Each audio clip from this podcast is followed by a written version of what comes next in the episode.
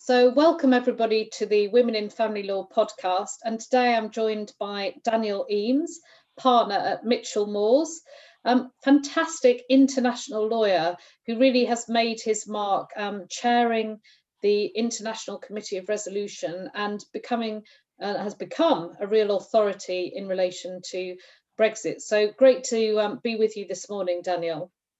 Hi, Suzanne. Yeah, great to be here. So, just starting at the very beginning, a very good place to start.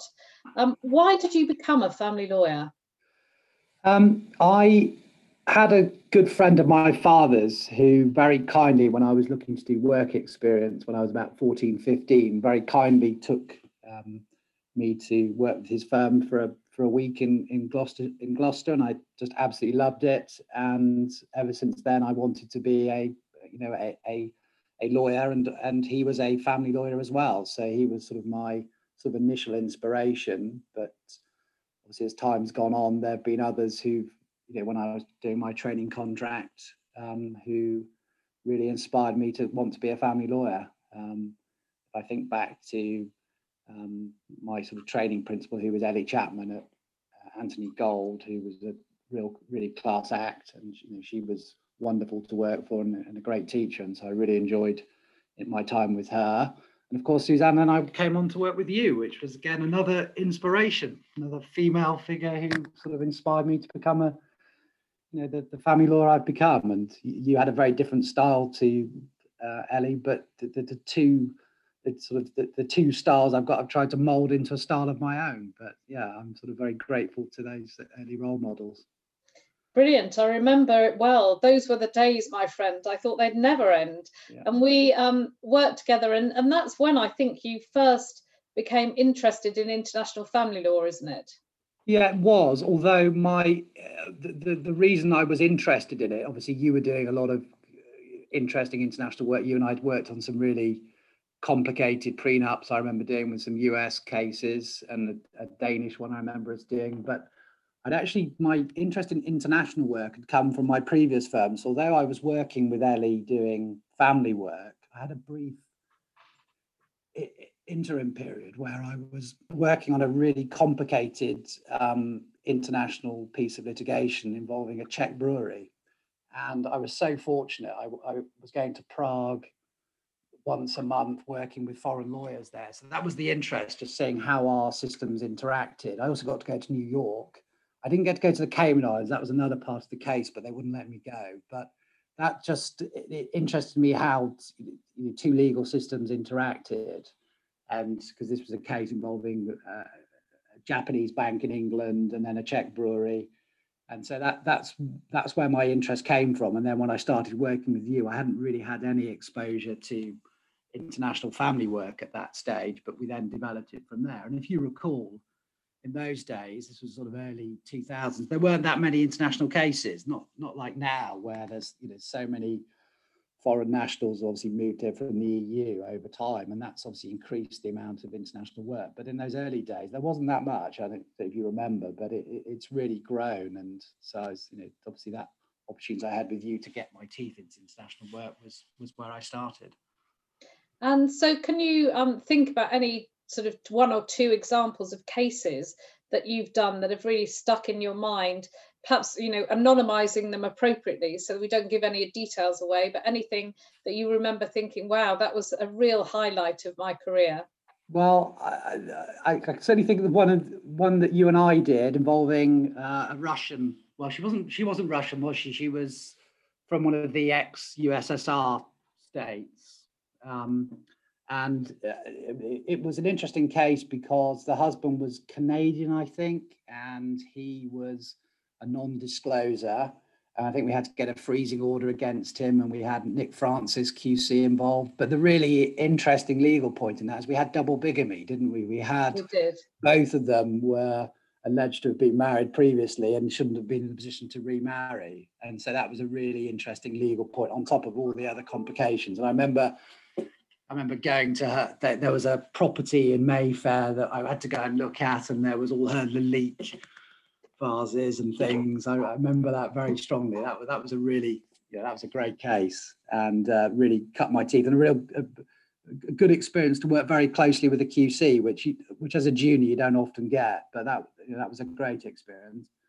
I yes, I other... remember the the phrase that comes to me from that case was in fact very relevant today in our virtual world, and that was that she asked me if I could defrost her husband. And I say that in a virtual world because obviously people are always freezing on Zoom, and that's my catchphrase. I think it's time for us to defrost you.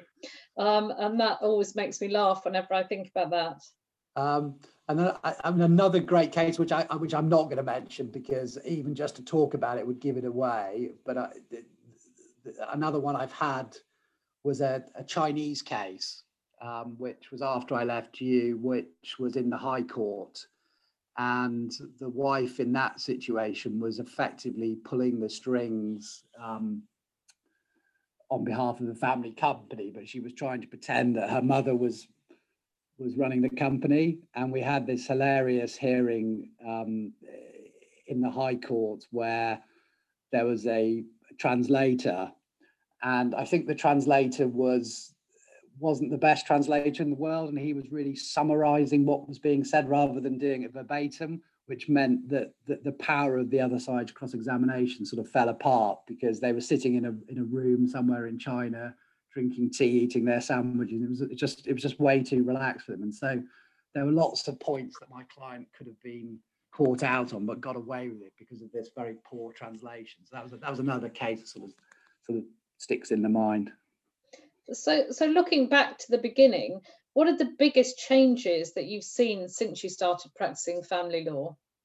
I think, I mean, it may just be um, the sort of cases I've had, but I, I, do think it's more to do with the climate. That um, if I think about my work that I did with Ellie and then the work that I did with you, I could probably count on the fingers of one hand how many final hearings I went to. And that may be because of the sorts of lawyers that, that you two were, that you tried to resolve things and cut through them and look at you know alternative dispute resolution and ways of trying to resolve things. But I do think it has become an, a lot more litigious. And I can think of a, a summer, perhaps two or three years ago, where I had five or six final hearings in a summer, just in the summer holidays, which, you know, as I say, from my previous 10 years before that. I'd had maybe five final hearings on that time. So I do think it has become, despite everybody's attempts and you know yours in particular, sort of things like arbitration and mediation to try and push those forward. If people aren't in that medium, then I've found that cases have become an awful lot more litigious in the last. I, I think I agree. I think that they're now on the extremes. We've got a more polarized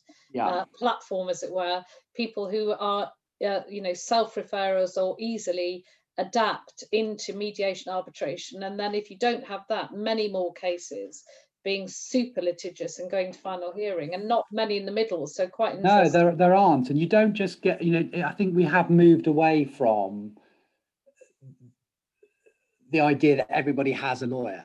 That, that we, we moved away from that. And so either, as you say, they're going down a, a you know, dispute resolution model or an alternative model where they're trying to be cooperative or you go down a highly litigious model and the rest you know either don't use us or use us in a very limited way or they get lots of information themselves. But you know i i'm sorry to say that i i find that even if my clients, you know it's very rare that i get a couple where both of them are nice and want to cooperate. It, either one of them is very very difficult or, or they have some mental I, I just the cases i have are just you know, crazy. Just you know i've had I've had so many cases where I've had final hearings adjourned or you know had to you know two or three attempts at a final hearing, which as I say was just unheard of 10, 15 years ago.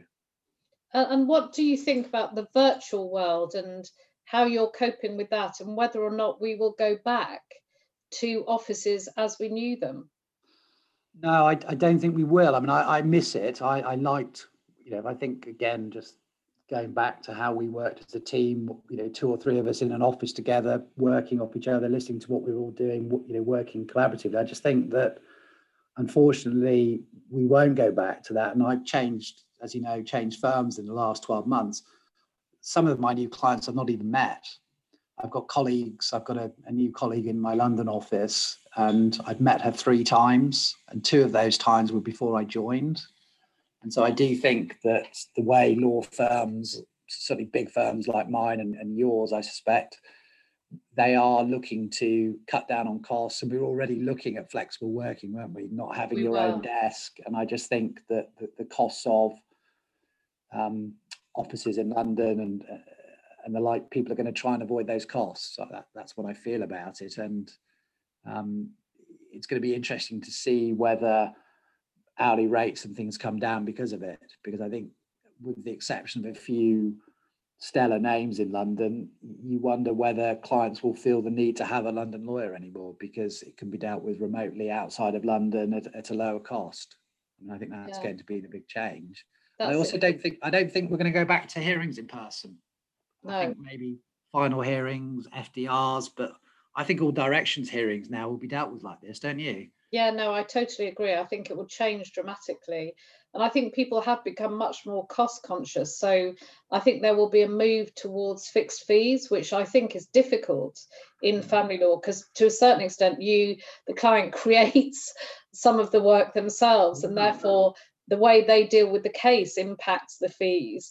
But I think there will be a real push to that in the way that there have been in other areas of law and we'll see quite a significant change in that way in the future as well. So lots to think about. Uh, yeah, and it, but it, I mean, it, you can see from the client's perspective how this new model works with remote hearings because you don't have the time waiting around at court. You can work on other things while you're waiting for your link to come through or for that telephone call. And of course, you could have done that when you're with your client, but it always seemed very rude to be looking at your phone or your laptop when you should be speaking to them. So I think from the client's perspective, it's more efficient. I found anyway. Yeah, no, I totally agree. And I suppose um, just in the recent past, looking at changes, we've had um, literally at the beginning of this year Brexit and all that surrounded that. And I just, I know you've been very involved uh, with resolution and you've written various papers and you've lectured, but I just wondered if you wanted to just distill relatively briefly the sort of key points as far as you're concerned, where we're at now and where we may be. Yeah, I mean, I think I think the key point is uncertainty. So, although in the past the the the, the use of European regulations could could result in unfair outcomes because, as you know, it was all a question of who issued first. If you if you issued your case first, then it would be dealt with in the court that you wanted it to be dealt with, and so that provided certainty for clients. It could provide unfair outcomes, but it did give certainty. And the real problem now is that we are going to have, in respect of divorce proceedings and financial claims arising from those divorce proceedings, the, the very real prospect of competing proceedings where one person starts their proceedings in France, the other person starts in England, and there is no regime to decide which of those courts takes priority. So clients are going to not only have the cost of you know the normal costs of divorce and how the court determines their financial um, claims, but they're also going to have additional costs in another jurisdiction. And then, worst of all worlds, is that at the end of it, even if they get the outcome that they want in the jurisdiction that they want, it may not then be enforceable in the other country. So. It, it, you know, we, we, we can all see the problems with the the EU system, but it, it did provide certainty and, and, and a way of regulating these cases that, that has been lost. And we did try very hard with the government to try and make them understand that whilst we might all have our own political views about whether it was appropriate that we be regulated in this way by um, Brussels, in family law it was very different. We applied our own law. We always applied English law, and this system just avoided conflicts and competition. Whatever people's political views are about whether it was appropriate that laws and rules were created in Brussels and whether that impacted on our sovereignty, what we tried to persuade the government is that that wasn't the same case in, in, in family law. We always applied our own law, and this was just a way of avoiding conflict and complete and competing proceedings. But although the civil servants themselves were broadly on board with what we were saying. There was just a clear red line from the very top from the key players in the government who just said that they couldn't make an exception for family law, which is a real shame because it it is going to affect British nationals more than anybody else. It's British nationals who are going to have um, these cases, you know, London is the sort of divorce capital of the world, and so these cases are going to carry on. We're still going to have all these cases in London, but what we're going to have is an additional layer of cost for clients when they're going to have a an additional hearing about whether the case should be dealt with in London or, or in another court, and so that can't be good for for families and children. And so it's a real shame that we couldn't persuade them of that. Um, there is a bit of hope on the horizon. One of the issues that that will assist things is if um, if the government can persuade the, the rest of the EU to sign up to the Lugano Convention without getting too technical, that is just a way, again, of just deciding which country deals with the maintenance claim. And if that happens, and it looks like it's going to happen, I mean, it was disappointing that they weren't able to tie it in with the trade negotiations and get it in by the end of the year. But if that does come in in the next six months, then that will alleviate some of the difficulties and that will be a positive step. But you know, I do I do see, regardless of that, an increase in in costs and and, and competing proceedings for clients. Yeah, thanks for that. And and apart from that, do you have any other thoughts about other future developments in family law or international cases in particular? Um, I mean, I do, I do, I, I do think that certainly in England, and I would say probably some of the um, some of the US states like New York, I do think that we have really embraced the technology here, and I do, you know, I do feel as we talked about earlier that uh, on on cases that there is going to be more use of video technology, which will help in international cases. So, you know, the idea of someone coming over to this country to give evidence, um, the ability to deal with that in a more cost efficient way. So, although I'm saying that there will be additional costs, I think some of the um, progress that we've made in this country uh, and, and, other countries in terms of using technology will help with keeping down costs in international cases. Um, I still hope that um, you know arbitration will continue to grow in this jurisdiction. I do think that's a, you know that's been a great development, and I, I know that um, you know, the, the, uptake in training has been quite strong on that, and so I do feel that um, arbitration is it's something that's going to be used more and more, and I hope in, in international cases as well, because the court system, as you know, is gearing up. I think now to try and make it as difficult for lawyers and clients to use that system. And um, they are trying to sort of force us by having a pretty inefficient system to try and use other models to resolve things. So that is definitely the way. And, and arbitration is, I think, is a good way because it it allows those cases which are where there are points of dispute that need someone to make a determination it, it is a way of trying to deal with those types of cases, and and so it, it you know it does serve as a useful replacement for the court, which I think is you know, positive.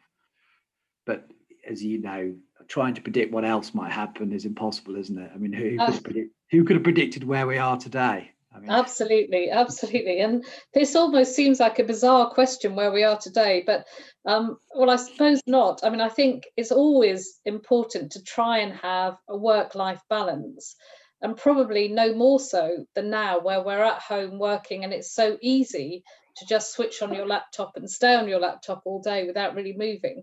So I just wondered from your point of view if there are any sort of well-being top tips or work-life balance or whether you're going to confess that you're really rubbish at that. I am really rubbish at that. I, I, am the person that should be turning off their laptop but finds they're on their laptop all evening. I think what it's allowed me to do is be a bit more flexible about when I do things. So if I you know, if I want to go off and do something, I don't feel guilty about it because the, the way we're working at the moment means you can work again in the evenings or and clients i think i'm not it's not as strong as it was at the start. I don't know if you remember at the start that people almost forgot what day of the week it was and yeah. just you know people be phoning you in the evenings at weekends as if you know there wasn't a normal sort of nine to five. So i think although i'm struggling with it in terms of being disciplined, it, it, I am I am enjoying to a degree the flexibility that um, no one's expecting you to be working particular hours that you can work you can fit your work around other aspects of your life but it, it is it is difficult and i I suppose I'm I'm not quite burying my head in the sand, but I am sort of from that school of well, I've just got to get through the next month or two, and I'm hoping that some some sort of normality will return. But no, I don't have I haven't sort of taken up a new hobby or come up with some particular sort of well-being element to get through this. I just think it's just my natural approach to things. I just get on with them and just you know I, I can see I can see so I can see a brighter horizon ahead of me. I think that's that's the only way I think I get through it. I think that's true. I think that um, everybody has to do it in their own way, whatever way that is. But to have a sort of beacon of hope in these rather dismal times as we see the news, or possibly some people have now got to the point where they can't bear watching the news anymore. Yeah. Um, so as to sort of take us forward to the to the next stage. I think hopefully taking with us some of the positive points that we've learned during that time, whether that be about ourselves or about how we work or our lives or what's important or what's not important. I think really interesting, and it will be very interesting to see what the new the next society is like and what lessons we've learned. Yeah.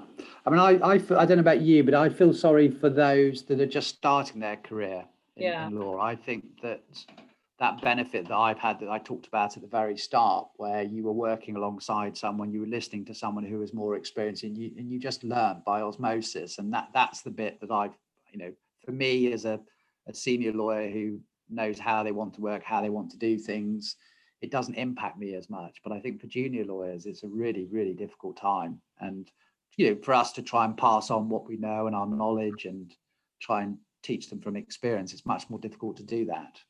Absolutely. And in fact, I can put a plug in here for the fact that the Women in Family Law have started a mentoring scheme. And I've just been doing some mentoring with my mentee this week, and it's been so rewarding and really interesting. I think it's incumbent on us senior lawyers to do that, to sort of pass on some of the knowledge. And thinking of that, I just, I suppose, a question what would you tell your younger self about work? What would you retrospectively look back and think, I wish I'd known that, or I wish I'd understood that about the world of work?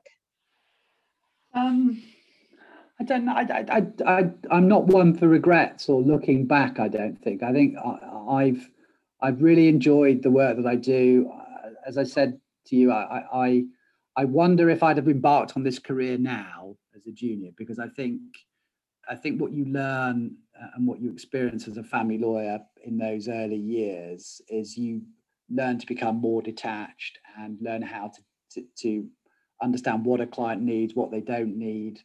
And I feel that as I said to you, with the, the more litigious cases, I think if that had been my diet at the very start, I think I'd found it very, very depressing. So I think I've been lucky, I think is how I would see it. I think I would say I've been lucky that I trained and learnt and started my work when I did. And I think that um, all I can really try and do with others is try and encourage them and, and make them love family work in the way that I love it and try and get them to understand the technical side of things and you know just just the enjoyment of, of understanding other people's lives and how their you know how their financial situ- situations differ from others. That's the bit i enjoy about the work. But i think if you're when you've got those very highly stressed clients calling you up and you know, often it's the junior who has to field those calls i think that if that's your daily diet it's quite difficult i think. Mm. Um, Absolutely, I think some some may say that family lawyers enjoy it for, as a sort of type of voyeurism or being incredibly no, nosy to see other people's lives. But I but I think it's often a real deep sense of sympathy, empathy, wanting to do the right thing. I don't know what you think. Yeah, I think I mean there is that element of it, and you know some of the stories we were talking about earlier. That you know, just the sort of the way human nature works. That is intrinsically interesting, isn't it? And you know, little tidbits and they say the voyeurism aspect of it. But I think what I really enjoy, and I think probably you do as well, is is it's trying to find solutions. That's the bit that I enjoy the most. It's looking at a set of facts, looking at this client situation, try, and trying to come up with a tailored solution to try, just trying to find a resolution. And that is the bit that I enjoy most. It's not the the gossip or you know what's going on in that person's life. I've never found that very. I always found it very odd when you, know, you, you think about when you draft a divorce petition, and there's some lawyers who like to really get to the very detail No, of what's I'm gone on in someone's lives, and you, and they don't want to go into that. It's it's not helpful for anybody to do it, and I've never I've never enjoyed that side of it. It's it's the this is the situation. How how can I come up with a solution that someone else hasn't thought of, or how do I find a way through this? That's the bit that I I really enjoy. Yeah, the thing I think I've learned from listening to you, Daniel, which I knew all along, but is absolutely at the forefront of my mind, is that you're totally passionate about family law. And that's a great thing to hear. And actually, I think very inspiring for people who want to go into this area of law to listen to you talk about it and your obvious enthusiasm about what you do. So thanks very much for being my guest today. It's been great talking to you. And you, thanks, Suzanne.